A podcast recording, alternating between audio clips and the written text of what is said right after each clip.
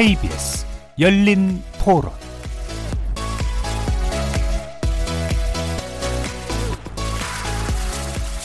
안녕하십니까. KBS 열린 토론 정준희입니다.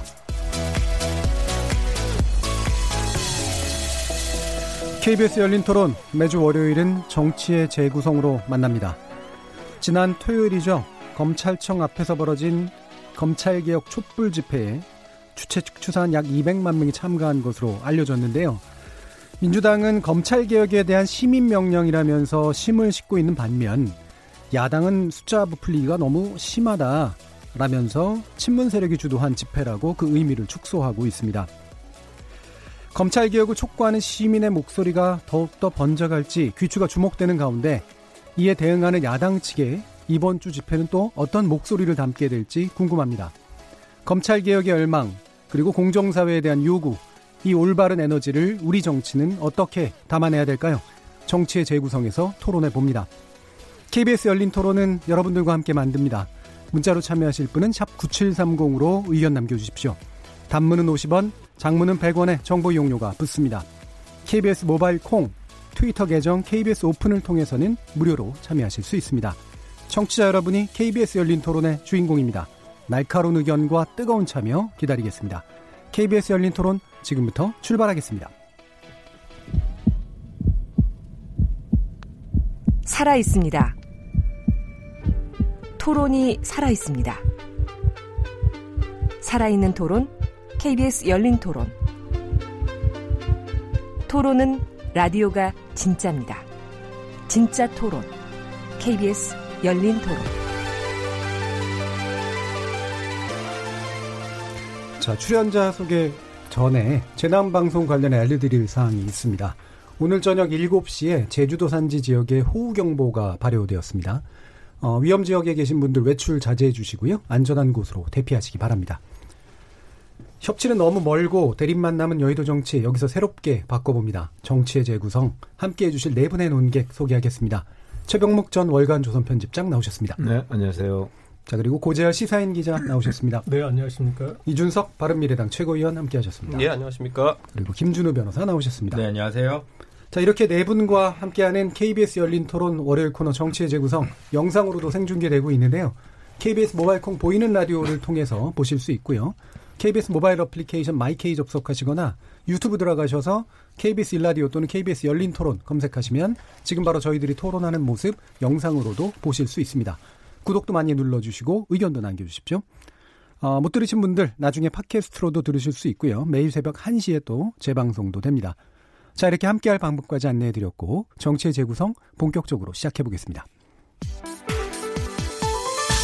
KBS 열린 토론 예, 뭐 지난 주말에 여러 가지 일들이 있었습니다만 또 어, 문재인 대통령이 일단 대국민 메시지를 냈고요. 그다음에 또 오늘 이제 그 나온 이야기가 좀 있죠. 어, 그 내용을 보면 국민으로부터 신뢰받는 권력기관이 될 수 있는 방안을 조속히 마련해달라라고 조국 법무부 장관에게 업무 보고를 받는 자리에 대통령의 내용이 있었고요. 여기에 이제 검찰총장에 대한 지시 내용까지 이제 들어가 있었습니다.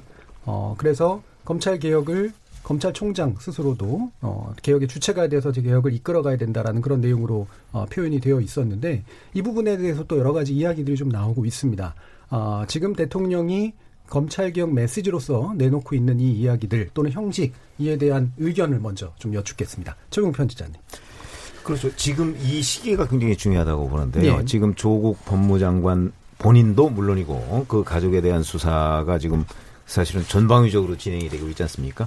이 즈음에 이제 문재인 대통령이 계속해서 절제된 검찰권 행사 얘기를 해가고, 해가고 있고, 근데 오늘은 이제 바로 검찰 개혁에 그 좀 더 신경을 좀 써달라. 그리고 그 개혁 방안을 검찰총장이 그 마련을 하라 이렇게 얘기를 했거든요. 예. 그 얘기는 현재의 검찰 수사 음, 이 진행 상황에 대해서 다소 좀 불만을 내포하고 있는 그런 짓이라고 보여요. 예. 어, 그러다 보니까 이제 윤석열 경, 그, 검찰총장에 대한 지난 금요일의 1차 경고에 이어서 오늘 나온 거는 2차 경고다 이런 예. 생각이 듭니다.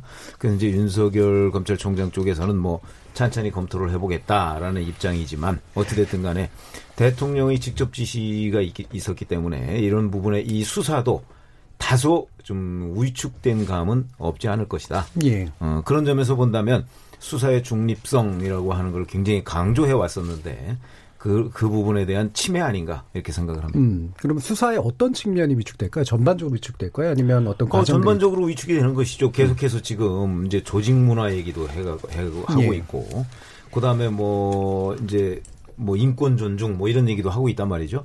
그러면 그게 이제 사실은 어떤 인권이 지금 존중받지 않고 있는 것인지 예. 어떤 조직 문화가 문제가 있는 것인지 이런 부분을 지적하지 않고 일반론처럼 얘기를 저 했기 때문에 음. 그러면 이제 그런 안들을 뭐 대통령이 지시했으니까 검찰에서 뭔가 마련을 해야 되지 않겠습니까? 그런데 하필이면 지금 이제 조국 장관 주변에 대한 수사가 한참 진행 중일 때 이런 얘기를 했단 예. 말이죠. 음. 그러면 마치 이제 검찰 내부에서는 어, 지금 조국 장관 관련한 수사가 우리가 무슨 인권을 침해한 사례가 있나? 대통령이 혹시 그런 인식을 가지고 있는 것은 아닌가 음. 어, 하는 좀 의구심이 들지 않겠습니까? 예, 그래서 시점이 전반적으로. 예. 위축될 수밖에 없을 것이다 알겠습니다. 이런 생각이 듭니다. 예, 고재열 기자님. 네. 제가 봤을 때는 수사가 위축될 게 아니라 지금 수사에 있어서 문제가 되는 분들이 부분들이 위축되지 않을까 싶습니다. 이를테면 예. 지금 연거푸 문제가 되고 있는 피의 사실 공표 같은 예. 아, 그런 것들이 문제가 될 것 같고요. 그리고 또 근본적인 문제 제기를 하자면은 왜 이 수사를 아, 특수부와 그 외까지 다 동원돼서 20명 이상의 검사들이 해야 예. 되는 건지, 50명 이상의 수사관이 해야 되는 것인지, 그리고 50곳을 압수수색을 해야 되는 것인지, 아, 그런 아, 그것에 대해서 이제 뭐 저는 개인적으로 좀 문제 제기를 하고 싶, 해야 될 부분이 그런 것 같아요. 그러니까 지금 예. 다른 일선 검사들이 다 경무에 시달리는데 20명까지 동원될 이게 수사였나? 음. 50곳을 압수수색할 수사였나? 그렇게 지금 대한민국 검사들이 한가한가 하는 그런 생각이 들고요. 왜냐하면 그 정도의 수사가 진행되려면 전제 조건이 있다고 생각, 된다고 생각합니다. 그러니까 이 조국 장관의 부인이 그런 어떤 입시 비리 브로커거나 어, 그래서 어떤 그런 것들을 그 이 조직적으로 범죄로 하고 있거나 아니면 어, 조국 장관이 민정수석 시절에 권력형 비리를 어, 저질렀다라는 어떤 그런 어, 중대한 심증을 가지고 할 수 있는 걸 바탕으로 해서 할 수 있는 수사 규모고 예. 이거는 그냥 어, 조국 장관 아, 조국 장관 임명에 대한 어떤 그 이 반대의 의사 표시를 하기 위한 수사라는 게 귀납적으로 지금 증명되고 있는 상황이라 그런 수사 규모에 대한 어떤 점검도 돼야 될 것 같고요. 대통령 메시지가 이제 2단계로 나왔는데 예. 그 2단계를 통해서 어쨌든 제가 봤을 때는 이 문제를 바라보는 프레임이 바뀌게 될 것 같습니다. 그러니까 음. 아, 9월까지는 그 프레임의 중심에 조국이 있었습니다. 조국 장관. 음. 아, 이 사람을 임명할 것인가 말 것인가. 그럼 임명한 이 사람을 인정할 것인가 말 것인가. 그런 조국 장관이 프레임의 중심에 있었는데 그 프레임이 이제 검찰 개혁으로 넘어왔다라고 아, 볼 예. 것 같습니다. 그래서 대통령이 이제 스스로 어, 검찰 개혁안을 내라고 검찰총장에게 지시를 한 거는 어떻게 보면 이제 공을 넘긴 것일 수도 있고 그리고 지금 이제 매서운 민심의 시각으로 보자면 어, 검찰의 우리 민심이 내 죄를 네가 알렸다. 어, 그래서 네 죄를 고하렸다라고 이제 그걸 보고를 먼저 하라는 거죠. 그래서 어, 일단은 이제 검찰총장이 개혁에 대한 어떤 그 마인드를 어느 정도 가지고 있는지 확인해 보고 어, 그 다음에 이제 또 다른 어, 단계로 좀 접어들지 않을까 싶습니다. 이런 압수수색이라든가 수사 진의 규모가 이례적인 부분에 대한 어, 모종의 지적이 있었다라고 보시는 거고 만약에 그러면 그 부분이 정상화되거나 또는 적어도 위축된다거라고 하면 어떤 수사의 내용이 조국 장관에 대한 의혹을 제대로 어, 검증해내는데 실패할 수도 있다라는 그런 우려에 대해서는 어떻게 보시나요? 일단은 음. 이제 이제 그 검찰이 얘기하는 대통령은 대통령의 일을 하고 장관은 장관의 일을 하고 검찰은 이제 검찰의 일을 하는 그 페어 플레이를 하기 위해서는 음. 제가 봤을 때는 이제 어, 검찰이 그 동안에 어, 어떤 임명과 아, 결부된 그 다급한 시점에서 모르겠어요. 그걸 의도적으로 했는지 아니면 아, 적극적으로 유, 유출했는지 아니면 소극적으로 어, 유출되도록 그냥 방조했는지 모르겠지만 그런 내용들이 나와서 확인되지 않은 내용으로 인해서 여론이 환기되고 음. 그리고 아, 그거에 맞춰서 지금 야당이 공세를 하면서 어, 그래서 이제 여당에서 그 공세에 대한 어떤 그런 이제 문제 제기까지 있는 상황 아니겠습니까? 그래서 예. 어, 그런 부분에 대해서는 이제 어, 좀 정돈을 하고 가야 되지 않나. 그러니까 음. 자- 장관도 장관의 일을 할 수 있게. 예, 그리고 어, 검사는 이제 우리가 흔히 말하는 대로 공소장으로 말한다고 그러잖아요. 예. 그러니까 수사 결과가 어느 정도 일단락되고 증명되고 확인되는. 아, 그래서 명확하게 기소할 수 있는 부분에 대해서 이제 발표할 시점이 있을 텐데 그런 데까지 좀 이 이제 좀 어, 서로 완만하게 가야 되는 어떤 그런 아, 그렇게 해야 되지 않나 하는 이제 그런 문제적 의식으로 어, 나온 얘기가 예. 있지 않나 싶습니다. 그러니까 뭐 제가, 제가 대충 또 해석을 하면 말씀하신 거로, 그러니까 이게 현재 정도의 규모가 아니고서도 만약 입증할 수 있을 혐의였다면 입증이 가능했다. 뭐 이렇게 볼 수도 있는 건가요? 뭐 또 거꾸로 얘기하자면 음. 현재 규모로 지금까지 해서 명확하게 증명한 것도 없잖아요. 예. 네, 그렇다면은 그 현재 규모로서 이렇게 한 것에 대해서 또 정합성도 지금 이제 떨어지는 것이고 그래서 좀 정상 단계로 들어가야 될 그런 국면이 예. 되지 않았나 싶습니다. 알겠습니다. 이준석 최고위원. 저는요 이 검찰을 압박하는 과정에서 예. 상당한 모순을 드러내고 있다 이렇게 음. 보는 것이 자 학생은 중간고사 기말고사 성적으로 이야기를 합니다. 그럼 그 중간 단계의 학생의 현재 학업 성취를 평가할 수 있는 기준은 상당히 모호해요. 그, 사, 그 일제고사가 없을 때는 그 전에 엄마가 봤을 때 놀고 있다. 뭐 이런 주관적인 판단밖에 개입할 수 없는 거거든요. 자 그런데 지금 시점에서 여권에서 끝없이 주장하는 것은 뭐냐면은 피의 사실 공표를 하지 말아라예요.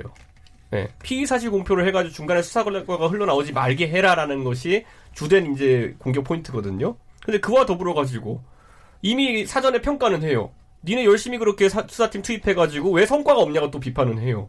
그러니까 저는 이 두 가지가 굉장히 모순된 주장이라고 봐요. 그러니까 중간에 그 성과를 보고 싶으면은 나가가지고 공보 브리핑을 해야지 계속 피의 사실 유포도 하고. 근데 그게 없이 어떻게 지금 사전에 단정적으로 과도한 인원이 투입됐다는 말 할 수 있는 건지 저는 약간 의심스럽고. 근데 그거는 결과를 공표된 걸 보고 그렇게 얘기하는 거 아닌가요? 그러니까 결과가 공표된 시점이 아까 고 기자님 공소장으로 이야기한다라고 했는데 음. 피의 사실 공표를 하지 말라는 얘기가 뭐냐면은 공소장 나오기 전까지는 웬만하면 흘리지 말라는 거거든요. 예. 그러니까 저는 흘리지 않으면서 지금 니네가 성과가 좋지 않아라고 하는 거는 이건 성립하기 어려운 거다. 저는 이렇게 봅니다. 음. 그러니까 예를 들어 선생님이 성적표를 나중에 주는 거지 계속 애한테 가가지고 너 지금 잘하고 있어 못하고 있어 이렇게 스트레스 주는 것도 아니거든요. 원래 학교에서도.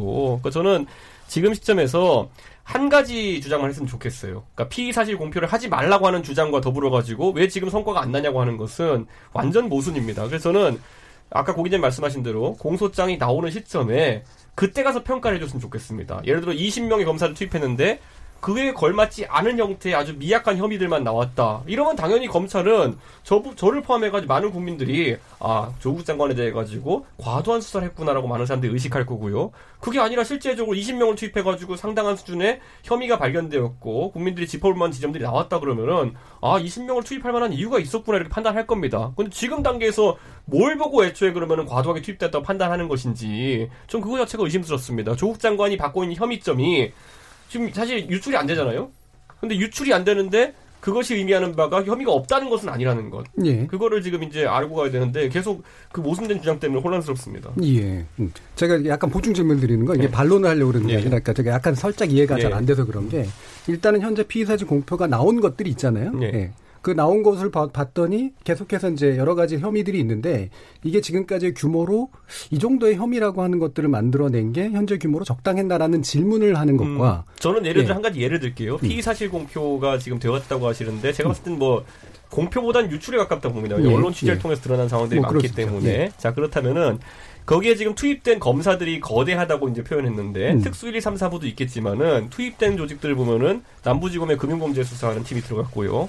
그리고 방위 사업 관련해서 수사하는 팀이 들어갔습니다. 예. 근데 많은 사람들이 고개를 갸우뚱하겠죠. 윤석열 총장과 검찰 지휘부에서 왜 방위사업 수사에 전담하는 팀을 투입했을까? 음. 단순히 검찰 조직 내에 뭐 인력이 부족해서 그랬을까? 예. 그게 아니라 저는 어떤 혐의점을 잡았기 때문일 거라 보는 것이거든요. 음.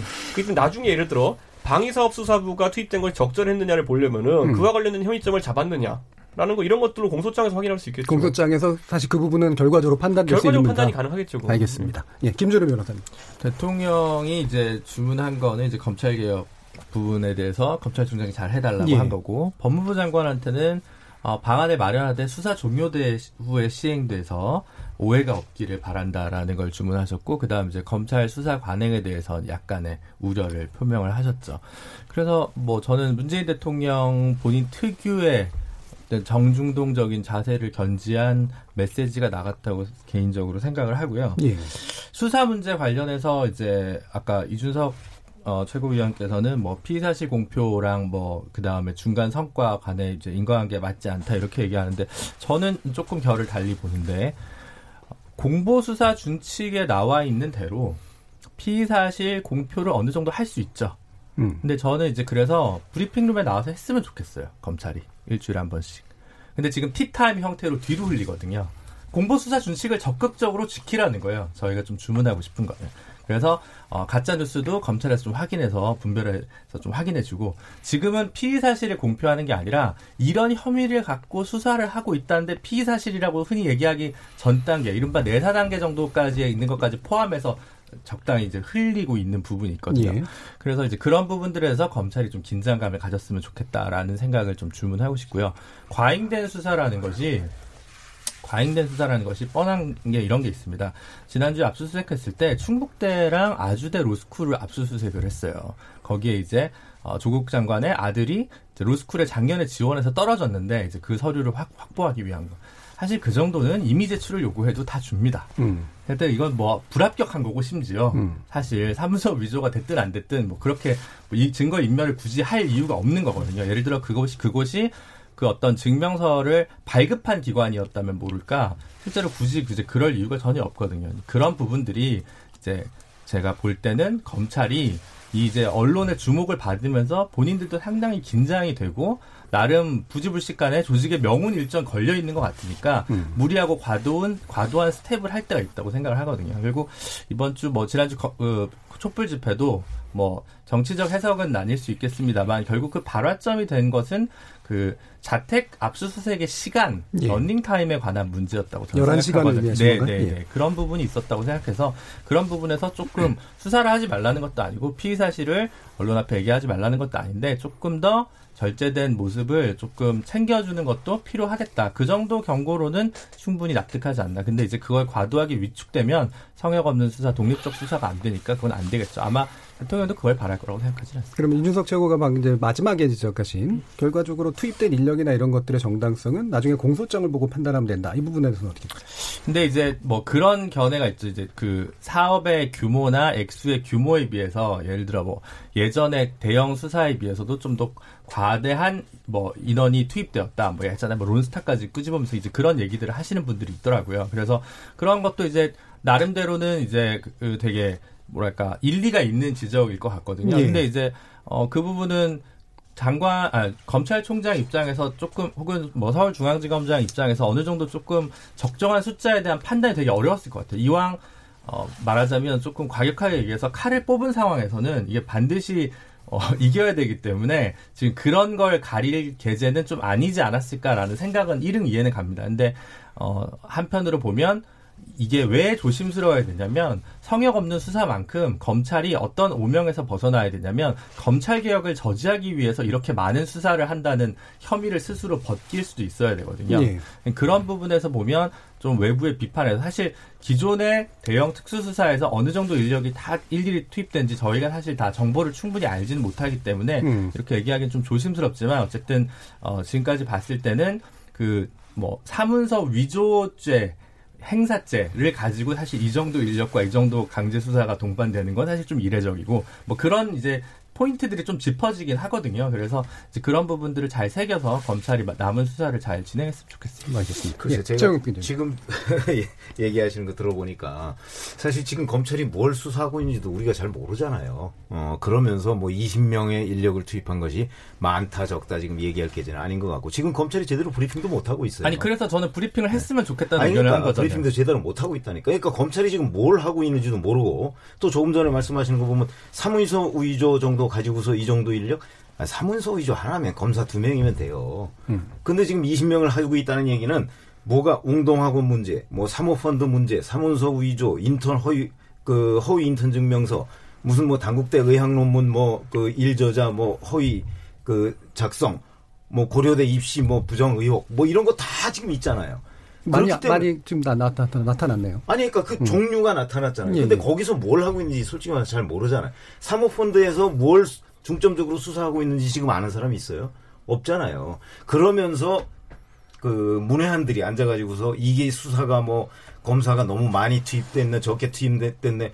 그 아니 그러면은 그러, 중간- 그러니, 그러니까 최 편집장님 말씀이 제. 얘기랑 동일하네요. 그러니까 검찰이 당당하게 그러니까. 브리핑에 와서 피의 사실이 뭔지 브리핑을 하고 국민의 알 권리를 충족시켜주면 됩니다. 아니 글쎄 그랬으면 근데 지금은 것 어떻게. 근데 되냐면. 검찰에서 못하게 하는 게 아니라 검찰이 티타임에서 기자들한테 따로 얘기를 해주고 대공 언론 앞에서 공중 앞에서 나가서 발언하고 있지는 않습니다. 저는 그 점을 지적한 것이고요. 그 점은 그런데- 공보 수사 준칙을 준수하는 거기 때문에 글쎄, 근데 네, 네. 제가 알기로는 지금 검찰이 제대로 된 그 background 브리핑 같은 것도 못 해요. 왜냐하면 여권에서 워낙 피의 사실 공표 얘기를 많이 하고 있기 때문에 지금 브리핑 제대로 못 하고 있는 거 아시잖아요. 아니 그러니까 브리핑을 못 하는 게 아니라 아니 브리핑을 나도 할수 했으면 있죠. 좋겠는데 예. 못 하고 있다니까요 지금. 아니 그러니까 그 부분은 검찰이 비판을 받아야지 그걸 왜 여당 검찰이 비판을 탓으로 얘기할 여권이 공격을 아니죠. 하니까 못 하고 있는 거지. 아이 그렇게 말씀하시는 건 조금 제가 볼 아니 과거에 다 했잖아요. 아니, 그러니까 과거에 계속 했는데 왜 지금 안 하냐는. 거죠. 아니 지금은 여권의 압력 때문에 못 하고 있다니까. 김경수 지사 건도 제대로 했는데 왜 이거는 못 하냐는. 거죠. 그러니까 그때보다 지금 압력이 더 세다는 거죠. 알겠습니다. 저는 예. 피의사실 공표랑 어쨌든 공보 준칙을 지켜서 하는 브리핑이랑 저는 백지장 하나라고 형식의 차이라고 보는데 저는 지금 상황에서 피의사실 공표로 단정할 만한 사안도 또 뭔지 물어보면 잘 답이 안 나와요. 이제 그러니까. 차라리 아까 계속 얘기하시는 이제 피의 사실 공표로 차라리 아, 그런 브리핑 형태로 뭔가 나온다면은 더 어떻게 보면은 어, 이 검찰 수사의 우리 정당성에 대해서 판단할 수 있는 그런 게 서겠죠. 근데 이제 지금은 가장 악랄한 형태로 어, 이 본인에게 필요한 기사를 써줄 언론의 입맛에 맞게 유출이 돼서 아, 그리고 그 유출이 됐을 때 그거는 이제 어, 법원에서 이 방어권을 행사한 내용이 아니기 때문에 피의자한테 상당히 불리한 내용이잖아요. 그런 것들이 일방적으로 이제 보도되는 형태로 가장 이제 안 좋게 되고 있고, 그러니까 현재 상태가 그렇고, 그 다음에 이 제가 봤을 때는 우리나라 법치주의인데 법치주의란 거는 법에 의한 통치지 않습니까? 그래서 이렇게 많은 어, 수사 인력을, 수사 규모를, 검사를 그리고 이 압수수색을 할 때는 그런 법을 집행하는 거에 대한 그 정합성을 그거를 나중에 재판에서 가려지는 게 아니라 그 수사 자체에 대해서는 총장이든 중앙지검장이든 브리핑을 해야 되는 내용이라고 봐요. 그러니까 그 예. 수사 내용에 대한 게 아니라 왜 우리는 이런 수사가 필요해서 이런 정도의 수사 인력을 쓰고 왜 이런 식으로까지 무리해서 여기 압수수색 할 수 없는 할 필요가 없는 곳인데도 우리가 하는 척합니다라는 얘기를 국민들 앞에 떳떳하게 해야 되는 거죠. 그게 법치주의죠. 자, 그러면 지금 뭐 대충 모아보면 물론 견해 차이는 충분히 있습니다만 일단은 어떤 식으로든 유출은 방식이 아닌 공식적인 브리핑은 필요한 것 같다라는 거잖아요. 그다음에 그렇다면 만약에 브리핑이 만약에 돼야 될 내용이라고 하는 것은 대충 어떤 수준일까요?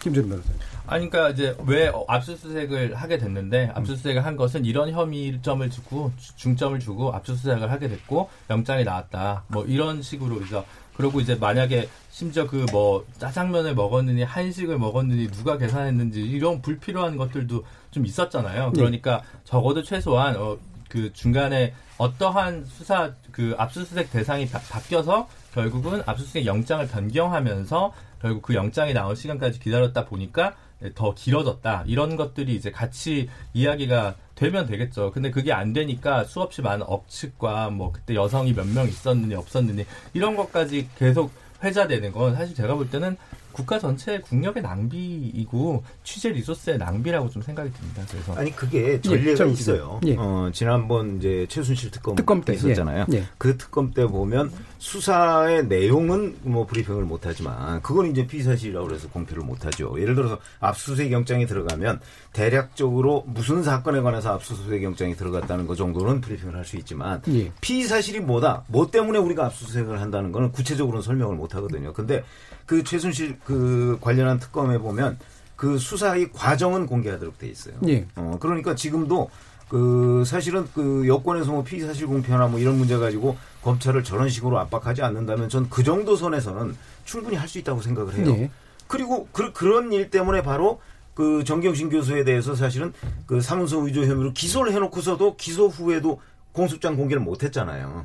음, 그러니까 적어도 그 최순실 특검 관련한 그 특검의 수준에서는 저는 브리핑을 충분히 할 수 있는데도 지금 검찰이 그걸 못 하고 있다는 거죠. 음. 그런 알겠습니다. 것들이 문제입니다. 그러니까 그런 거 정도는 저는 충분히 할 수 있다고 봅니다. 그러니까 저는 그걸 안 한다고 생각하는 거고 이제 최 편집장님 못 한다고 생각하니까 그거까지 견해 차만 확인하면 될 것 같습니다. 예, 알겠습니다. 자, 그러면 어, 촛불 집회 얘기가 나와가지고 그걸로 연결이 좀 되려고 하는데요. 아, 지난 이제 주말에 이제 촛불 집회가 있었습니다. 가신 분들도 있고 안 가신 분들도 물론 많을 텐데요. 어, 일단은 이제 지금 수치 얘기로 지금 막 이제 싸움이 좀 진행이 되고 있는데 뭐 수치가 옳다 그르다 이 문제도 물론 괜찮고 일단 기본적으로 이 촛불 집회에 대한 정치적으로 어떻게 봐야 되는가라는 문제에 대해서 의견을 먼저 좀 여쭐게요. 최근 편집님. 저는 이제 광장에 나온 그 어떤 시민들의 숫자 이거는 그다지 중요하지 않다 이렇게 보는 입장입니다. 예. 그게 왜 그러냐면 사실 어떤 현안에 관해서 이 현안에 우리 국민들 중에 다수가 뭘 생각하고 있느냐는 건 여론조사로 다 드러나요. 예. 그게 광장에 있는 목소리의 숫자가 뭐 예를 들어서 100만이다, 200만이다, 뭐 이 사람들이 나왔다고 해서 그게 전 국민 여론이라고 생각하지 않거든요. 예. 어, 그런 의미에서 본다면 거기서 누가 무슨 주장을 하든 간에 그거는 그냥 그 일각의 주장일 뿐이고 사실 제일 중요한 거는 국민의 의견이 어느 쪽에 손을 들어주고 있느냐가 더 중요하다고 봐요. 예. 그런 점에서 본다면 자 조국 법무장관에 대한 뭐 수호 뭐 이렇게 생각하는 사람도 있을 것이고 그 반대 사퇴 이렇게 생각하는 사람도 있을 것이에요. 그런 뭐 저 집회가 다 있었잖아요. 그렇기 때문에 우리가 이제 또 하나 예를 들 수 있는 건 최순실 국정농단 사건 때 보면 사실은 그때는 광장의 목소리와 국민 여론이 거의 비슷하게 갔어요. 예. 이게 그 어느 정도 그 하여튼 그 비례해서 갔어요. 근데 제가 알기로는 지금 현재 조국 법무장관 문제를 둘러싼 국민 여론과 광장의 목소리, 그러니까 토요일 거만 이제 국한에서 얘기를 하자면 그 광장의 목소리는 방향이 달라요. 음. 그렇기 때문에 이 숫자는 별로 중요한 것도 아니고 앞으로 정치적으로 미칠 파장도 그렇게 크지 않다 이렇게 음. 봅니다. 기본적으로 여론조사에 반영된 어떤 보편성을 보는 게 훨씬 더 맞다라고 이제 보시는 건데. 뭐 그거야 의문의 여지가 없는 거 아닌가요? 예. 어. 근데 이제 그 그런데 이제 최순실 국면, 그러니까 국정농단 국면에서는 어쨌든 그 여론조사와 시민의 목소리가 광장의 목소리가 같이 갔는데 지금은 그게 명확하게 비례적으로 반영되고 있지 않다라고 보시는 아니 거잖아요. 지금은 뭐 다 드러나 있지 않습니까? 광장의 그러니까 토요일만으로 얘기하면 예. 광장의 목소리와 여론조사의 목소리는 반대로 가고 있잖아요. 어, 반대까지. 반대로 가고 있죠. 아니 여론조사 다 보셨을 거 아니에요. 그러니까 여론조사는 갈려 있고 물론 이제 그 사퇴라든가 이런 여론의 일부는 더 높게 나오는 건 맞지만 갈려 있는 나왔죠. 거고. 예. 그리고 갈려 있다는 부분도 그 리얼미터 조사 가지고 얘기하시는 것 같은데 그거는 또 엊그제 KBS 조사를 보면 아 리얼미터 조사가 잘못됐구나 하는 거 금방 느끼실 거예요. 음. 음? KBS 일요진단 라이, 그 라이브인가 거기서 뭐 웹조사에서 이제 한 건데 네. 그게 잘못됐다라고 단정하시는 건 뭐예요? 아니 그건 왜 그러냐면 음. 리얼미터 조사는 항목이 과도하다 적절하다 두 개 두 가지밖에 예. 없어요. 그러니까 그렇죠? 뭐 물어보는 게 달랐다는 거죠. 아니 예. 적절의 반대말은 과도하다가 아니고 부적절입니다. 예. 어, 그러니까 만약에 물어보고 싶었으면 부적절하냐 아니면 적절하냐를 물어봤어야지 왜 하나는 과도하다고 하나는 적절하다고 그 했을까요? 예. 거기에 그러면 미흡이라는 항목을 넣었을 때는 또 어떤 결과가 나왔을까? 그렇기 때문에 그거는 항목 자체가 이 설문조사 항목 자체가 좀 구성이 잘못됐다 이렇게 보는 거죠. 알겠습니다. 예, 구재혁 기자님은 또 직접 가보신 거로 알고 있는데요. 네.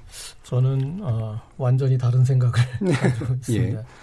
일단은 어, 저는 숫자가 중요하다고 봤고요. 예. 그러니까 그좀 비교하자면은 저는 이번에 갔을 때 어, 이 탄핵 촛불 집회의 초기 양상과 어, 어떠한 공통점과 차이점이 있을까 이제 그 점을 주목해서 이제 가서 봤거든요. 그래서 어, 탄핵 촛불 집회가 이렇게 확대될 때 어떤 규모가 있습니다. 그러니까 어느 단계에 이렇게 몇 만씩 몇십 만씩 이렇게, 어, 그런 그 어, 규모가 있는데 제가 이 주말에 가보니까 어, 폭발적으로 증가를 했어요. 예. 예, 그래서 주최 측에서도 이 규모에 대한 대비가 전혀 없어서 그 그러니까 전주에 비해서 그렇다는 네, 말씀이신 그렇죠. 거죠. 그래서 예. 어떤 경우가 발생했냐면 무대 앞으로도 도로를 꽉 채우고 그러니까 음. 그 전주에는 무대 이제 도로에 한쪽만 이렇게 했었거든요. 그러니까 무대 앞쪽으로 도로를 꽉 채우고 무대 뒤쪽으로도 꽉 채웠어요. 그래서 어, 무대 쪽으로 전혀 접근을 하지 못하는 시민들이 많아서 어, 그이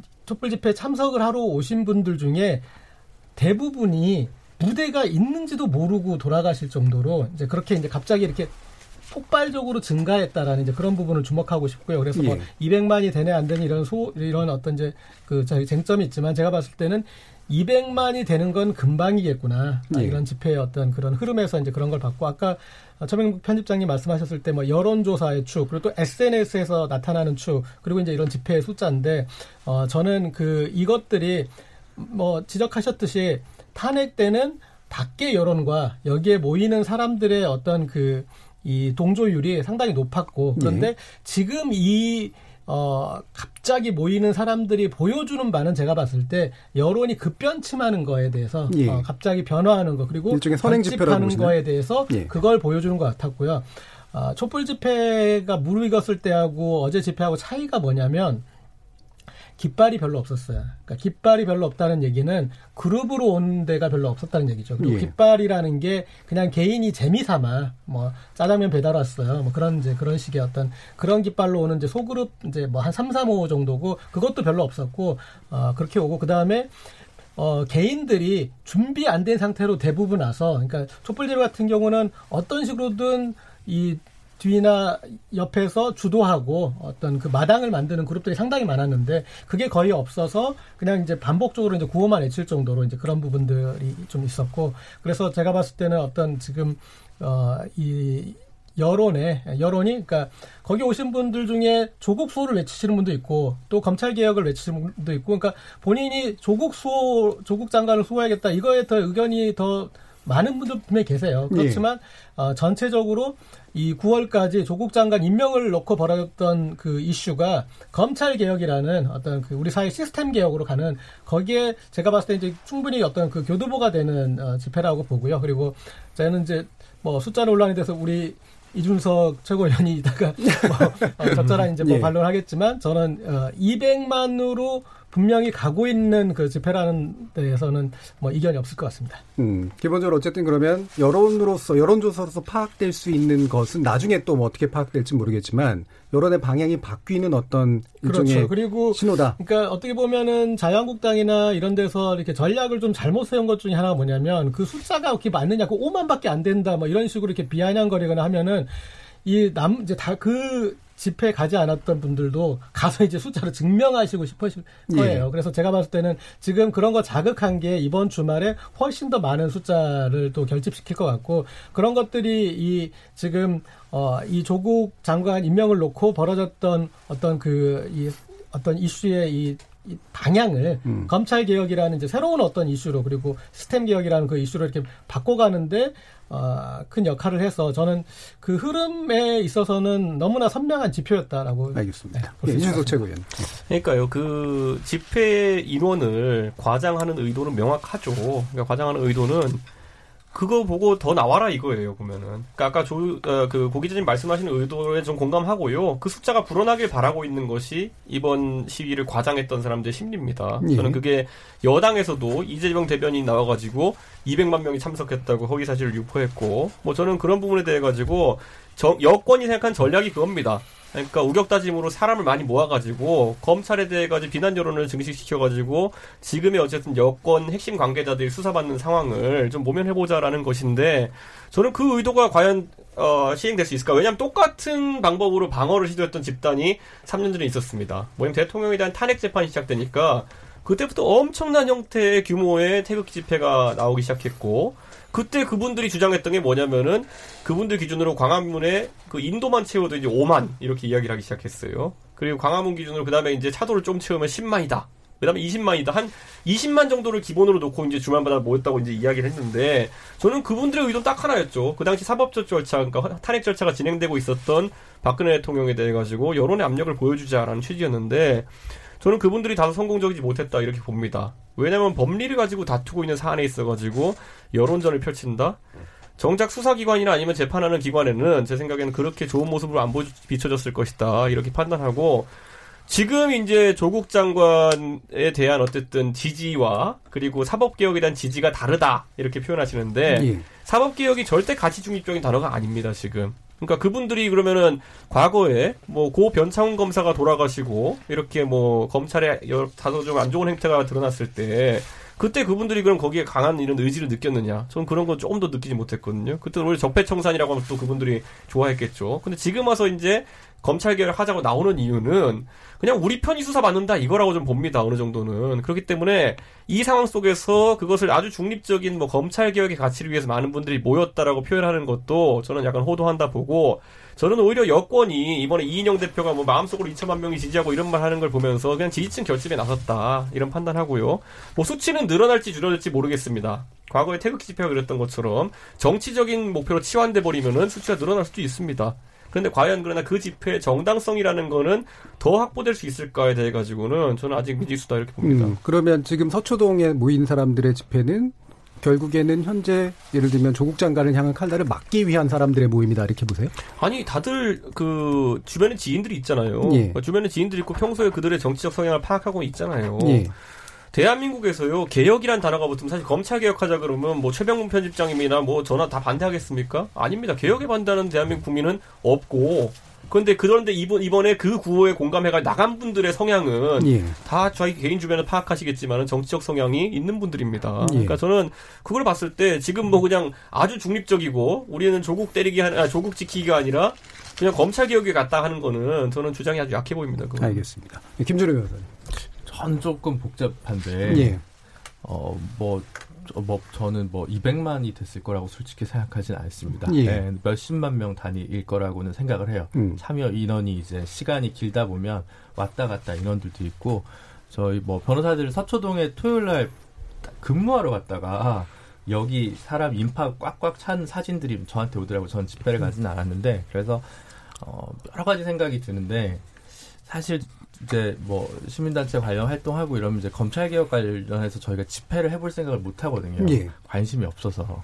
근데 검찰 개혁으로 이제 이런 인원이 모였다는 건 상당히 관심이 좀- 없다는 건 무슨 뜻인가요? 그러니까 솔직히 좀 어렵습니다. 아, 뭔가 어렵다. 이제 예, 예. 그러니까 그 뭔가 반대하는 집회는 조금 쉬운데 음. 뭔가 개혁하기 위해서 그거를 이끌어내는 집회는 사실 상당히 어렵거든요. 우리 예. 사회에서. 우리 사회에선 뭔가를 반대하는 것은 당장 있는 걸 해결할 수 있지만 법안을 통과돼야 하는 문제를 지리하게 집회를 하는 건 사실 그렇게 간단한 문제가 아니어서 어, 기존의 촛불 집회, 특히 이제 지난 뭐 박근혜 탄핵을 가져온 촛불 집회랑 이제 최근에 서초동에서 일어난 촛불 집회가 좀 다른 게 있다면 전통적인 시민사회 운동단체들의 관여도가 없어요. 예. 네, 전혀 없습니다. 그래서 어, 지금 이제 과- 광장의 촛불이 광화문에서 광장의 촛불이 클 때는 그래도 기존의 시민사회단체 활동가들이 좀 헌신적으로 해서 이제 무대도 쌓고 이제 최소한의 기획안을 만들고 이제 같이 회의도 하고 구호도 좀 조율을 하고 어느 정도를 합니다. 그래서 전체를 다 책임질 수는 없지만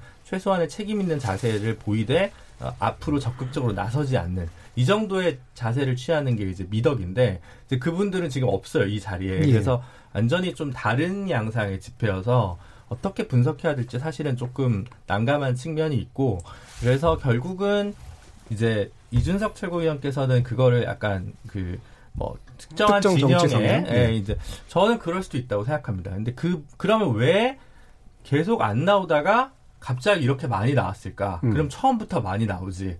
이제 거기서 두 가지 정도 짚어볼 필요가 있다고 생각하는데 하나는 지난주 결국은 그 조국 장관 자택 압수수색에 약간 검찰이 약간 과도한 수사였다라는 것이 좀 공감대를 일으킨 측면이 있었다라는 예. 생각을 좀 검찰이 유념해서 들었으면 좋겠고 두 번째는 어, 결국 그쪽 지지 민주당 전통적인 민주당 지지층 특히 어, 노무현 전 대통령이 검찰 수사 과정에서 이제 비명에 가신 그 기억의 소환의 제의라는 어떤 그 역사적 맥락을 무시하고는 어, 지난 토요일에 집회가 좀 설명될 수는 없지 않나. 예. 그런 이제 뭐 사후 복수 아니면 뭐 어떤 기억의 소환, 검찰과 어, 개혁을 추구했던 사람들이 어떤 부딪혔던 장면, 맥락은 조금 조금씩 다르지만 그 기억들이 그런 거대한 결집을 소환시킨 건 아니었나. 그 부분을 사실 빼놓고 얘기할 수는 없지 않을까라는 생각을 좀 조심스럽게 해봤고요. 그래서 어, 저는 예를 들어 뭐 조국 장관이 어떤 수사 결과가 나와서 중간에 낙마하더라도 이 열기가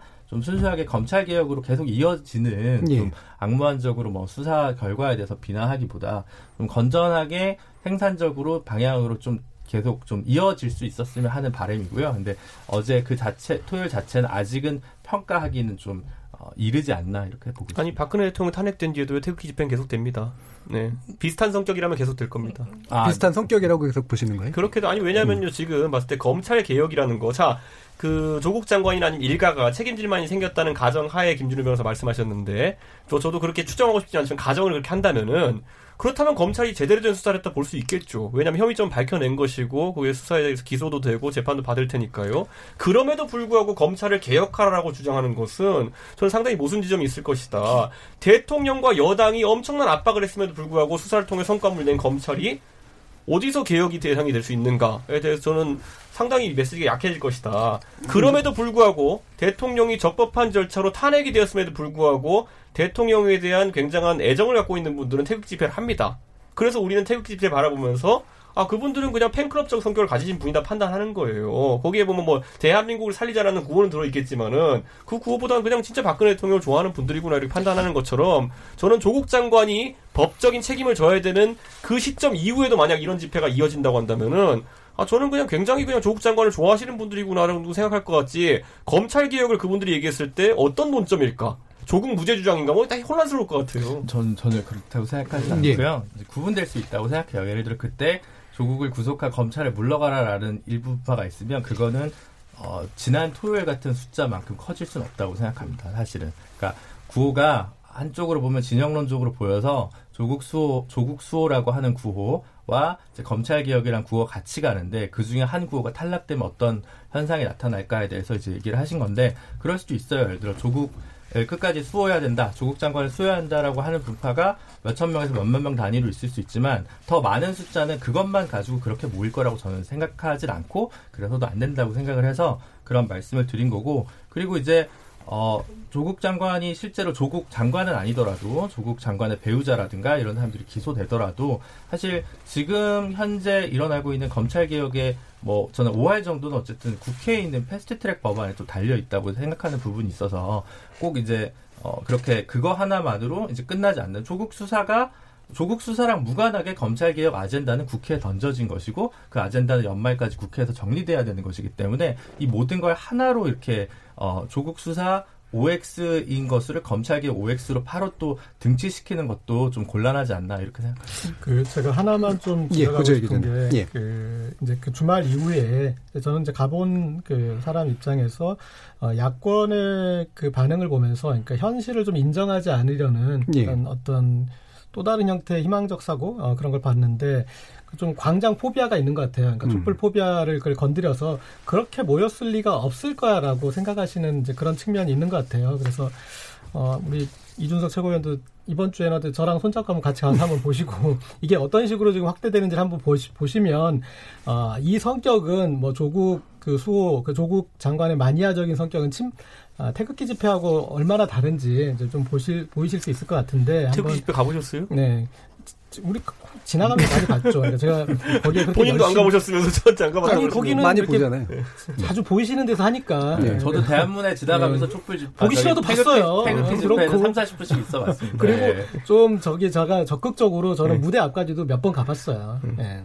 멱살은 안 잡혔고요. 어쨌든 자 그리고 아 근데 조금 유념할 거는 그런 부분이 있었습니다. 그러니까 그 광화문 촛불 집회, 탄핵 집회하고 명확히 다른 점 중에 하나는 아 이렇게 20대 그런 젊은 층의 참여는 확실히 저조했어요. 예, 그래서 아, 이번 이제 이 조국 장관 아, 관련해서 어떤 문제되었던 아, 그런 박탈감이나 이런 것들은 아직 치유가 안 됐다라는 거는 그건 확실히 좀 느낄 수 있었고요. 그리고 거기서 이제 그 숫자 얘기할 때 이제 쟁점된 게 그 서초구에서 했던 서리풀 축제 예. 멤버하고 겹쳤다라고 하는 부분이잖아요. 그러면서 보니까 그 서초구에서 서리풀 축제에 온한 10만 정도의 그런 시민이 이제 섞였다고 보는데 어, 그 계산대로 하라면은 제가 봤을 때 분명하게 명확하게 어, 이 촛불 집회가 150만이 넘는 거예요. 그렇게 잘하시는 서초구청장이 10만이라고 치면 예, 예. 제가 보면 서초구에서 하는 그 서리풀 축제는요, 설익은 축제였는데 가 보니까 여기 있는 그 이 촛불 집회에 비해서 한 10분의 1, 20분의 1밖에 안 되는 숫자였어요. 음. 네, 그런데 그 숫자를 가지고 10만이라고 우기시면 저쪽에서 하는 촛불 집회는 명확하게 100만이 넘었습니다. 예. 글쎄요, 뭐 숫자는 한쪽이 우기면 또 다른 쪽도 우기게 예. 되는 것이고 지금 자꾸 광장의 숫자를 가지고 얘기를 하는데 그건 아까 제가 말씀드린 것처럼 그거는 객관적인 지표가 될 수 없다는 게 제 입장이고 만약에 그렇다면 10월 3일 날 이제 광화문 광장에서 또 대규모 집회가 지금 예정돼 있잖아요. 예. 어, 그걸 한번 보시고 한번 그러면 과연 그 폭발력이 어느 정도인가? 태풍이 분다는데. 저는 사실은 아 뭐 태풍이 불건 뭐 무슨 약풍이 불건 간에 그 광화문 광장에서 그 그 지난 토요일에 이, 이 촛불 집회가 저는 광화문 광장에 모이는 숫자를 굉장히 자극할 것이라고 예. 봐요. 그래서 아마 그 지난 토요일 그리고 이제 10월 3일 그 지나고 나면 우리나라가 이제 적어도 광장에 모이는 숫자로 보면 정확하게 아마 두 쪽이나 있을 것이다 이런 생각이 들거든요. 정확하게 둘째라는 규모가 상당히 비슷할 규모가 거다. 이제 결국 비슷하거나 이제 음. 결국 규모의 경쟁이 될 가능성이 굉장히 높아요. 음. 불행한 일이죠, 이런 일이. 예. 음, 왜 그러냐면 그 어떤 정책 현안이나 특정 뭐 장관에 대한 찬반을 둘러싸고 이렇게 저 국론이 갈라진 적이 별로 없거든요. 그러니까 그 최초로 돌아가면 그 거기에 몇 명이 모인다. 그리고 이것이 곧 앞으로 뭐 어떤 어떤 폭발력을 잠재하고 있는 선행 지표다. 라는 거는 좀 그런 예단은 제가 보기엔 섣부른 것 같아요. 그러니까 저희가 이 집회 숫자에 대한 논란이 있는 이유는 서로 아까 말했듯이 과장의 의도가 있기 때문이고 저는 이제 그러면 이제 진영을 넘나들지 않고 과거에 그럼 박근혜 정부 때 2015년에 민중총궐기라는 게 있었잖아요. 근데 민중총궐기 단, 그 당시에 상당히 뭐 여러 가지 휴대전화 분석이나 합리적인 방법으로 그때 추론했던 것이 26만 명 정도의 규모라고 이제 이야기했어요. 그때 제가 저도 그때 그건 시위는 우연하게 목도하게 됐는데 상당한 규모였고 그 뒤에 이제 박근혜 대통령 탄핵 관련해서 집회가 있을 때 뭐 150만이다, 170만이다 이렇게 얘기했었지만은 그 당시에 통신사가 공개한 데이터 기준으로는 한 53만 명 정도가 이제 최대 규모였다는 데이터가 있었어요. 근데 전 그런 걸 보면서 저는 이제 그, 제, 저는 아까 진영 논리로 좀 이걸 봤습니다. 그래서 이런 조국 장관을 지키고 싶어 하는 사람 중에 솔직히 말하면 진보 진영이 많겠죠. 그런데 그 중에서 박근혜 대통령 탄핵에 대한 메시지에 대해서 한 50만 명 정도의 공감 이력이 나왔고 민중 총궐기 한 26만 명 정도 했는데 이번에 그렇다면 실질적으로 이 주제는 아까 뭐 고기자님 말씀하셨듯이 젊은 층의 이탈 가능성도 있고 어느 정도 대중적인 지지를 받을 수 있느냐. 아까 고 기자님 설명대로 이것도 이제 숫자가 증가하는 추세에 있는 것이라면은 그 정점에서 이게 어느 정도의 공감을 받을 수 있을까에 대해 봤을 때는 지금까지 제가 봤을 때 아까 말했던 민중총궐기나 아니면 박근혜 대통령 탄핵에 대한 어떤 주장보다는 공감을 상대적으로 적게 받을 수밖에 없는 주제다. 왜냐하면 조국 장관을 지키겠다는 아젠다가 제가 봤을 때는 결코 일부가 아니에요. 왜냐면 거의 피켓 드신 분들 보면요. 적어도 자기가 무슨 피켓 들고 있는지 아실 거 아니에요. 아까 바로 아까 언급으로는 그게 태극기 집회하고 다를 바 없다라고 얘기했어요. 그러니까 조국 수호가 굉장히 많았어요. 그러니까 예. 그 파란색으로 된 조국 수호 네 글자 있는 걸 들고 있는 분들이 거의 대다수였기 때문에 저는 그 안에서 이 아젠다는 아까 말했듯이 어쨌든 국민들 입장에서는 뭐, 잘 나가는 사람의 비리 문제다 이러면은 기본적으로 공감하기 어려운 주제거든요. 실제 결과가 어떻게 나오든지 간에. 때문에 저는 이거에 있어가지고 어느 정도 좀 정점에 찍었을 때 그 열기라는 것은 아까 제가 언급한 두 가지. 다, 당연하겠지만 탄핵이나 아니면 민중총궐기보다도 열, 열기가 좀 약할 것이다 이렇게 판단합니다. 예.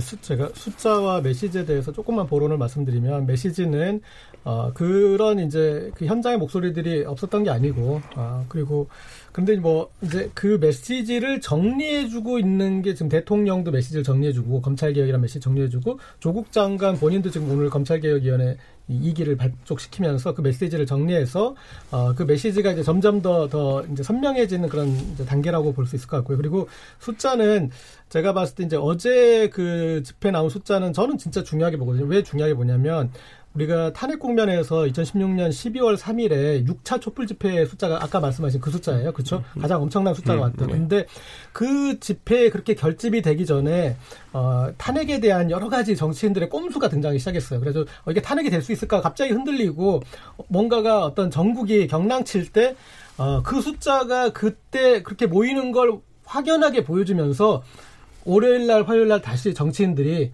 어떤 그런 것에도 다시 탄핵으로 모든 게 다시 정돈이 됐던 그런 적이 있었거든요. 예. 그래서 어, 저는 이제 지금 계속 어, 조국 이 국면에서도 여론이 좀 널뛰기를 하고 이쪽 저쪽 약간 기울고 있었는데 거기에서 어떤 중요한 변곡점이 어, 그런 그 적이었다. 모르겠어요. 10월 3일에 얼마나 올지 태풍을 뚫고 얼마나 오실지 모르겠는데 거기서 이제 그게 양분되는 양상으로 나타날지 아니면 어, 이거에 어떤 변곡점으로 들어갈지 그걸 한번 지켜봐야 될 것 같습니다. 예. 근데 저는 순수하게 무조건 탄핵 때처럼 서초동 집회가 계속 커질지는 잘 미지수고요.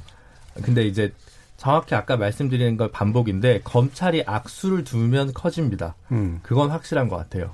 그래서 검찰이 단순히 지지층이 단순히 지지층인 거랑 잠재적 지지층이 거리에 나오는 것과의 실천을 하는 것과의 차이가 있거든요. 그러면 예전부터 많이 나왔어요. 그런 게 아니고 이 문제에서 일단 그 발화점이 되고 기폭제가 된 건 검찰의 무리한 수사가 나타날 때 등장하는 거기 때문에 검찰이 그 부분을 뭐 기소하지 죄 없는 걸 기소하지 말라는 죄 있는데 기소하지 말라는 얘기는 아니지 않습니까? 그래서 그 부분을 좀 더 유념히 봐야지. 안 그러면 사실 좀 꺾일 수도 있다고 저는 생각을 하고 그래서 그건 좀 야, 야, 야단하기 지금 좀 어렵지 않나. 그 부분 뭐 제가 아, 집회 열기를 안 느껴봐서 그렇지 부 기자님이랑 조금 접근이 다른 것 같습니다. 예, 알겠습니다.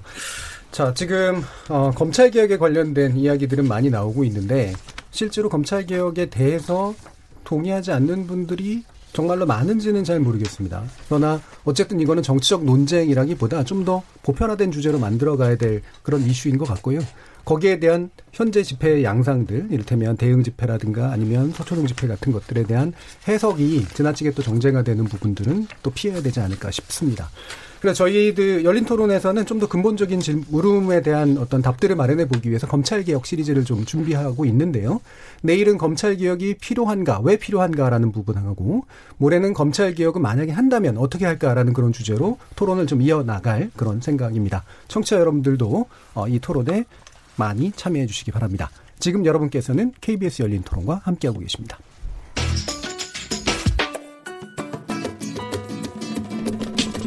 묻는다, 듣는다, 통한다. KBS 열린 토론. 듣고 계신 청취자 여러분, 감사드립니다. 들으면서 답답한 부분은 없으신가요? 궁금한 점은요? 그렇다면 함께 토론에 참여하시죠. 유료 문자 9730을 이용하시면 됩니다. 단문은 50원, 장문은 100원의 정보 이용료가 있습니다. 스마트폰 어플리케이션 KBS 모바일 콩을 통해서도 무료로 참여하실 수 있습니다. KBS 열린 토론은 언제나 열려 있습니다.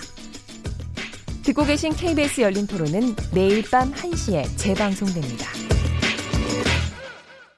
자, 그럼 전반부 토론 진행되는 동안 청취자들이 보내주신 의견 들어보겠습니다. 정희진 문자 캐스터. 네, 안녕하십니까. 문자캐스터 정의진입니다. 검찰개혁 촛불 집회와 검찰의 조국 장관 수사, 그리고 대통령의 검찰개혁 메시지에 대한 청취자 여러분이 보내주신 의견 소개합니다. 7579님, 광장의 소리는 지금부터 시작입니다. 8519님, 기다려라 촛불 시즌2, 국민의힘 잘 알게 될 겁니다. 9631님, 조직적으로 인원 동원해놓고 숫자가 무슨 의미 해주셨고요. 콩으로 김상환님, 조국 수호는 의문이지만 검찰개혁, 언론개혁에 찬성하는 서울시민 서초구민입니다. 이준석 최고위원님이 지하철 교통카드 운운하시던데 지하철에 사람이 넘치니까 다들 고속터미널이나 강남역으로 걸어가더군요. 9300님, 조국 가족 비리 수사와 검찰개혁은 별개입니다.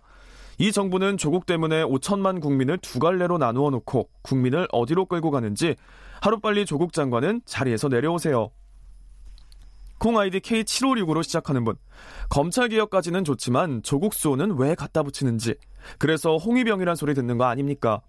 7579님, 조국 장관 수사에 당연히 문제가 있죠. 누가 봐도 보복성 수사, 낙마시키기 위한 수사, 검찰 기득권을 지키기 위한 수사, 검찰 개혁을 막으려는 수사죠.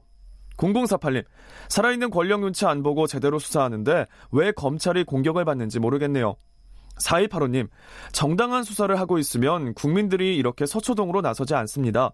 검찰이 하고 싶으면 탈탈탈 털어 뭐가 나올 때까지 수사하고, 덮어주고 싶으면 수사를 해태하는 검찰의 행태는 정확히 검찰 개혁을 왜 해야 하는가를 검찰 스스로가 보여주고 있는 상황입니다.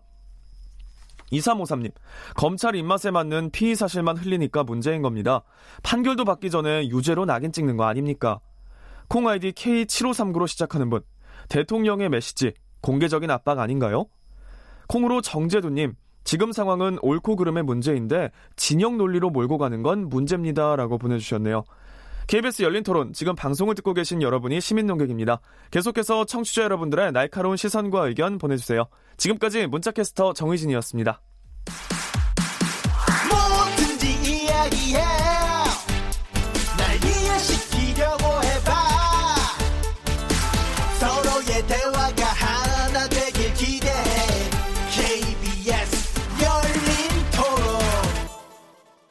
자, 정치의 재구성, 최병묵 전 월간조선 편집장, 고재열 시사인 기자, 김준우 변호사, 이준석 바른미래당 최고위원 이렇게 네 분과 함께하고 있습니다. 이 시간 영상으로도 생중계되는데요. KBS 모바일 콩 보이는 라디오, KBS 모바일 어플리케이션인 마이케이, 그리고 또 유튜브 다 들어가시면 지금 바로 저희들이 토론하는 모습 영상으로 보실 수 있습니다. 자, 이제 앞부분이 또 생각보다 많이 길어졌는데요. 맨날 뒷부분에서 좀 궁금한 게 더 많았는데 늘 남는 시간이 되게 적어요. 아니, 근데 제가 요거 하나만 좀 말씀드리면요. 예, 예. 그 집회 인원 추산의 방법 중에 이제 셀타워라고 해서 핸드폰 기지국을 가는 게 가장 정확하고요. 그 다음에 교통 용량으로 분석하는 것도 굉장히 과학적입니다. 그렇기 때문에 아까 말씀하시는 것처럼 뭐 고속터미널역으로 넘어가신 분, 강남역으로 넘어가신 분, 전부 다 저희가 서울시에서 행안위 통해서 자료를 봤는데요. 그거는 뭐 그런 분들도 있다 수준으로 이해하시면 될 것 같고요. 서초역과 교대역에서 예를 들어 2호선 전철이 꽉 차면요 강남역에서 못 하십니다. 아, 이번 기회에 논문 하나 쓰시죠. 제가 사실 네. 지금 공개하자면 제가 음. 대학교 졸업할 때 논문이 교통공학 관련입니다. 예. 예. 네. 공개했습니다. 학, 부 논문이 어디 출간됐나요? 아닙니다. 저희 음. 학부 논문이었는데 그거 연구했는데 용량이라는 건 다 호선별로 정해져 있습니다. 알겠습니다. 자, 이준석 최고위원님 또 이제 발언 기회를 또 한 번 갖겠습니다. 지금 유승민 의원이 이제 비상행동 대표를 맡았잖아요. 예. 어, 이건 좀 지금, 지금까지의 어떤 국면하고는 약간 좀 달라 보이는데 어떻습니까? 좀 전해주시죠. 사실 유승민 의원이 원래 전면에 나서는 스타일이 좀 아닙니다. 네. 대권까지 출마했지만은 그래도 항상 나서지는 않는다라는 평을 좀 많이 받았는데 이번에 있어서는 결국 본인이 안철수 대표와 창당한 당 아니겠습니까?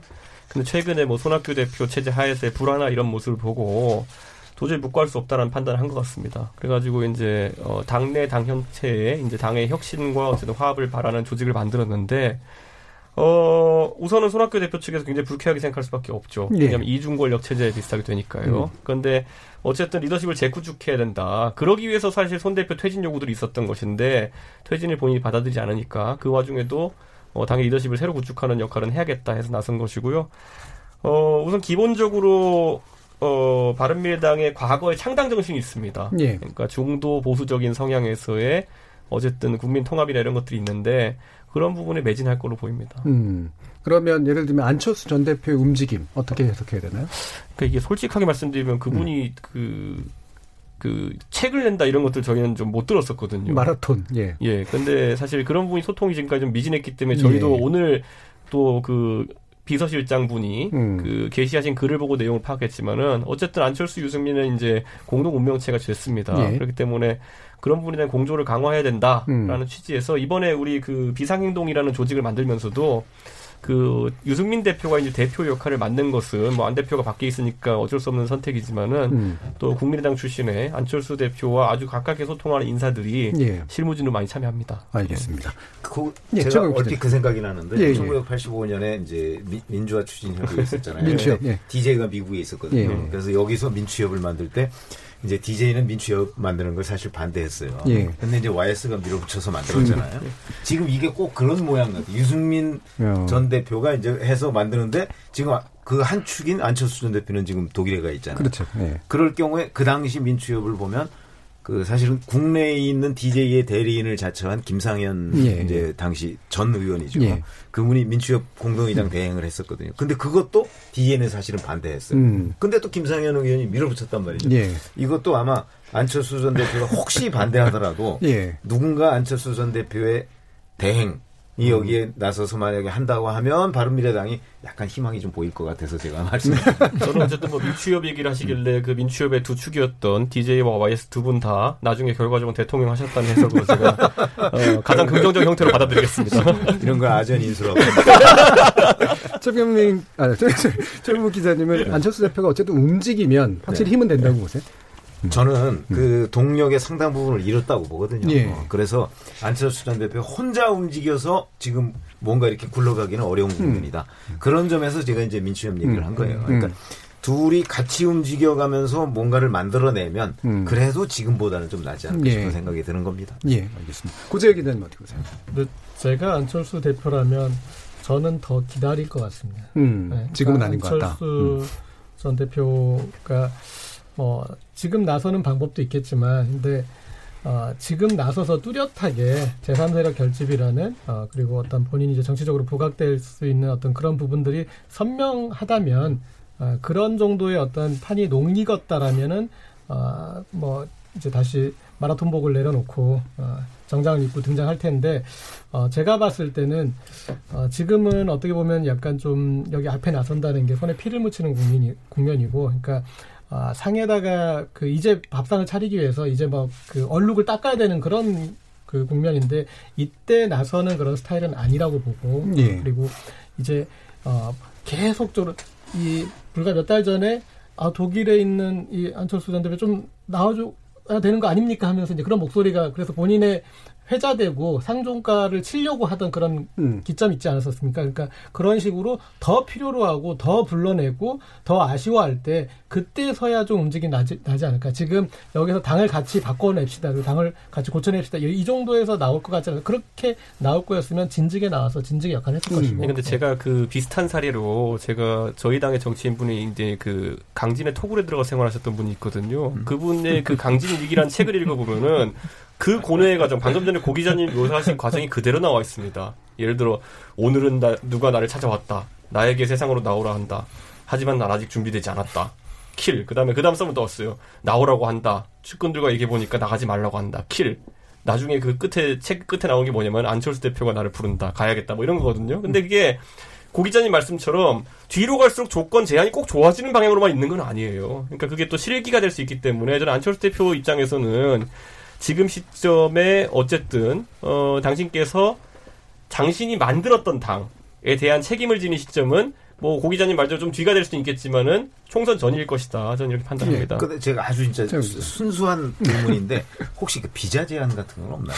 지금 간지 한 1년 됐잖아요. 예. 그게 무슨 연구원 자격인가 이거 아닌가요? 저 근데 뭐 스칼라 이런 거 아니에요? 예, 그렇죠. 그런데 그 비자 제한 저희가 정확히 어떤 연구를 하고 있는지 모르기 때문에 뭐 연구가 종료된 상태일 수도 있고 그리고 마라, 그렇다면은 사실 주거하는 그 자격 자체야 뭐. 그 국가 밖으로 잠깐 갔다 나오면 다시 갱신되잖아요 무비자 기간이. 그래도 그 쉥겐 조약이 있어가지고 네. 6개월까지는 안 됩니다. 네. 일반적으로 그러니까 다른 나라로 예를 들어 러시아 한번 갔다 오시고 이러면 될 거예요 아마. 예, 혹시, 혹시 불법 체류 아닌지 한번 알아보세요. 뭐, 뭐 안철수 대표가 그런 거 철저하게 관리하시는 분이기 때문에 저는 아닐까를 보고 다만 들어갈 때 받았을 거예요. 저는 네, 그런데 저는 이미 그걸 바라보는 데 있어가지고 음. 뭐 귀국이라는 것 자체 굉장히 정치적인 행위이기 때문에 네, 저는 안 대표가 본인의 정치 효과를 극대화하기 시점 아까 고 기자님 말씀하신 것처럼 그걸 고를 것이나 음. 저는 그것이 자기가 만든 당이 뭐 망하고 난 뒤에 올 생각은 아닐 것이다. 뭐 그런 음. 생각을 좀 하기 때문에 스타일상으로는 그럴 수도 있을 것 같은데. 그러면 또 굉장한 또 정치적 계략이 있는 것일 텐데. 예, 예. 마라톤이지 않습니까? 마라톤. 마라톤. 막판 스포츠를 어떻게 할지 모르겠지만 네. 어떻게 보면 지금 단계에서 사실 마라톤 책이 나온다는 것 자체도 지금 빨리 역할을 해주길 바라는 사람한테는 어떻게 보면 기 빠지는 일일 수도 있거든요. 그러니까 제가 스타일을 얘기한 게 이제 안철수 예. 전 대표가 그러니까 뭔가 이렇게 구하려고 하는 그런 태도보다는 자신이 이제 뭔가 이렇게 빛나지는 그런 어떤 상황들을 많이 선호하는 느낌을 제가 많이 받았었거든요. 아, 네. 그 전까지. 그래서 지금은 이렇게 막 빛나 보이진 않을 가능성이 높아서. 예. 저는 근데 이제 안 대표가 지난번에 물론 서울시장 선거를 겪으면서 다소 결과는 기대에 못 미쳤지만은 그때 안철수 대표 측근들이 이야기했던 게 뭐냐면은 대선을 대선까지 안철수 대표의 모습과 서울시장을 나갈 때 안철수 대표의 모습은 좀 달랐다. 예. 그러니까 대선은 본인이 솔직히 말하면 굉장한 가능성을 가지고 있기 때문에 예. 나갔다는 어, 그런 분석이 그렇죠. 많았고 예. 서울시장은 당에 대한 책임감이 컸다라고 이제 말하시는 분들이 많아요. 음. 사실상 나가가지고 그 당시 특히 김문수 후보와 야권이 음. 분열된 상태에서 지난 지방선거에 불리했으면 알지만. 음. 본인이 이끌고 있는 어쨌든 세력이 있지 않습니까? 그분들 안에 보면 구의원 출마하는 분도 있고 시의원 출마하는 분도 있고 내 출마가 다른 사람들을 위해 가지고 한 표라도 나눠줄 수 있는 기회라면은 그걸 마다하지 않겠다는 자세가 있었다고 제가 측근날 전해 들었는데 예. 이번 총선에 참여한 형태도 저는 안철수 대표가 뭐 상징성 있는 지역구에 출마하는 방식이 될 수도 있지만은 어쨌든 그 안에서 역할할 수 있는 것이라면은 실제로 본인이 플러스 효과를 줄 수 있는 부분이 있다고 한다면은 저는 마다하진 않을 음. 것이다. 저는 이렇게 봅니다. 예. 컬러가 약간 달라진 부분도 있다라고 보시는 거예요. 제가 얘기하는 게 예. 유승민 의원도 많이 바뀐 거예요. 이 정도면. 많이 바뀌었, 그 예. 아까 말했듯이 적극적인 참여 자세나 이런 것이 있어가지고 지적받던 면이 있다면은 음. 이번에는 굉장히 본인이 대표를 맡겠다고 직접 선언할 정도로 그런 네. 게 있는 겁니다. 선결 조건이 하나 있는 것 예. 같아요. 그러니까 그 지금 이제 민주평화당에서 탈당하신 분들 그런 분들을 영입하거나 이제 어떤 부분들을 어느 정도 정, 교통 정리가 정리가 돼야지 음. 본인도 이렇게 여기 와서 적극적으로 하지. 그러니까 그런 부분들까지 정리가 안 된 상태에서 도대체 이제 그려나갈 어떤 그 당의 새로운 어떤 이념적 지표나 뭐 그런 세력이 어느 어디에 방점이 있느냐 그런 게 안 된 상황에서 그게 어, 본인이 등장하면서 갈등 요소가 됐을 때 그때 그런 상황에서 나설 것 같지는 않은데. 예. 그러면 이제 뭐 갑자기 또 이제 원래 안철수 대표 음. 전 대표 얘기가 많이 나왔는데 음. 김준우 변호사님 보시기엔 바깥에서 보시기에 유승민 의원의 지금 선택은 어떤 의미가 있는 것 같으세요? 조금 늦은 늦은 것 같아요. 음. 조금. 예. 음. 근데 항상 그 좀 그 결단하시는 그 배짱은 있으신데 음. 타이밍이 조금 가끔 폭발력 있는 모습을 보여줘야 할때좀 못 나서시는 것 같아서 예. 좀 아쉬운 게 있어요. 그래서 음 저는 최병목 편집장님 의견에 좀 동의하는 게 음. 안철수 대표님은 저는 이제 더 이상 보여줄 게 별로 없다라고 음. 생각하는 쪽이고 어 아직 그 유승민 대표님은 보여줄 게 남아 있는 기대감을 갖게 하는 측면이 분명히 있다고 생각을 하거든요. 그런데 그 이제 자맹을 하시면서 현직 의원이시지만도 이제 좀 거리를 현실 정치의 주요 쟁점에서는 좀 거리를 두는 모습을 보였는데 그 과정에서 쌓은 새로운 자산이 무엇인지를 이번에 새롭게 만약에 당을 창당하거나 이제 어쨌든 현재 그 번역 행동의 대표를 하면서 하는 일성이 있어야 되는데 아직은 반성 제대로 못했다라는 것까지밖에 없는 것 같아요. 그래서 그 컨텐츠를 좀 내놓으셔야 될 것 같거든요. 그러니까 그 다른 서사를 만들지 못했던 것 같아요. 아직까지 유승민 어, 대표의 가장 큰 자산은 박근혜 정권 때 원내대표로서 그 국회에서 연설했던 그 부분 이상의 아우라를 지금 또 그 이상을 만들어내지는 좀 못하고 있는 것 같거든요. 대선 후보 과정도 있었고 여러 개 있었지만 그래서 두 가지인데요. 하나는 이미 지난 지방선거에서 밝혀졌듯이 사실은 안철수 대표와 둘의 소위 chemistry 화학적 결합의 효과가 있을지에 대해서는 음. 사실 좀 미지수여서 저는 필요하다면 그냥 안철수 대표랑 꼭 같이 갈 필요가 있을까라는 음. 생각을 개인적으로 예. 하는 게 하나가 있고요. 두 번째는 그럼 새로운 걸 조금 더 적극적으로 내놓으시는 그런 게 좀 필요할 것 같다라는 생각이 들어요. 그래서 어 자맹의 방식이 여러 가지가 있는데 저는 그 안철수 대표가 맨날 이렇게 해외 체류하시는 그런 무슨 서태지와 애들 따라하는 듯한 그런 신비주의는 너무 좀 철진한 것 같고 사실은 저는 역, 역사적으로 봤을 때는 그건 김대중 대통령이 옛날에 아태재단하고 런던 가 있을 때 음, 음. 유효했던 문법인 것 같고요. 사실은 저는 제일 좋았던 게 뭐 안대 아저 이준석 최고위원님 항상 좀 부정적으로 얘기하시지만 손학규 대표가 옛날에 춘천에 있으면서 전국을 돌면서 대장정인가라고 얘기를 하면서 탄광 가지고 네, 민생 네. 대장정을 쭉 돌면서 전국을 한번 누볐던 일이 있었거든요. 그런 것들을 좀 해야 되는데 최근에 정치인들은 뭐 이렇게 구석으로 들어가서 강진에 가시고 뭐 정동영 음. 의원 중간에 순창에 계시고 뭐 이런 막 농사 짓고 뭐 이런 게 아니라 전국의 민생 현장을 돌면서 사실 현장 속에서 답을 찾는 정치인으로서의 모습을 좀 제대로 꾸준히 한 1년, 2년간 보여줬다면 지금 훨씬 더 많은 자산이 쌓이지 않았을까. 전 대표도 지난번에 배낭 메고 한번 다녔잖아요. 그때는 그래도 그 그게 이제 그림만 있고 울림만 없는 음. 갑자기 가방을 메니까 생기는 문제라고 생각하거든요. 그래서 그동안 2년 동안 진짜 혹은 1년 반 동안 뭐 지방선거 이후에 유승민 대표님이 좀 쌓은 게 조금 이제 좀 보여주셔야 되지 않으면 안 되겠다라는 음. 생각이 좀 들어요. 택시 택시 운전하는 이준석 어떻습니까? 그거는 김문수 나중에 아니 저는 두 달 동안 두 달 동안 월급 받고 했어요 제대로. 대선 후보 되시면 제가 다시 한 번 말할게요. 아니 근데 제가 한 가지만 농담처럼 얘기하자면요. 예. 저도 이제 이걸 보면서 안철수 대표가 정치적 변곡점을 많이 겪었는데 예.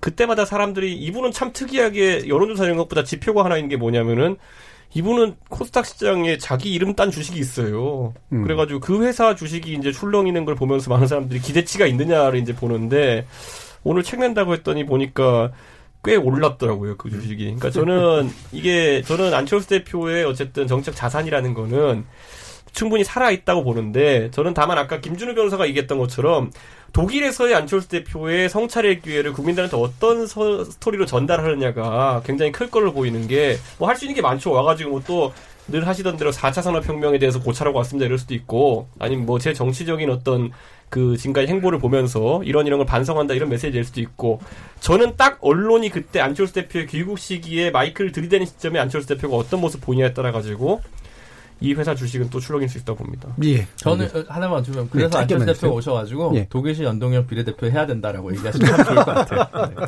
이상 선거제 대표를 간절히 바라는 김준호 아전인수가 또 이렇게. 굉장히 또 카드를 잘 집어넣으셨어요.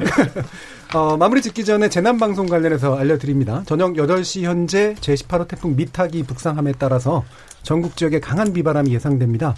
아프리카 돼지열병 방역에도 또 각별한 주의가 필요할 것 같습니다.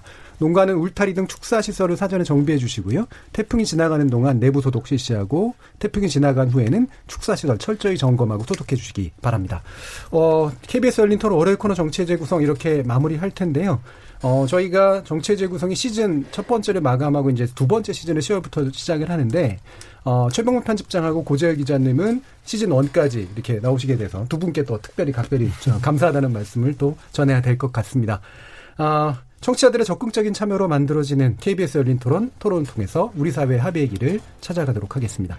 저는 내일 저녁 7시 20분에 다시 찾아뵙겠습니다. 지금까지 KBS 열린 토론 정준이었습니다.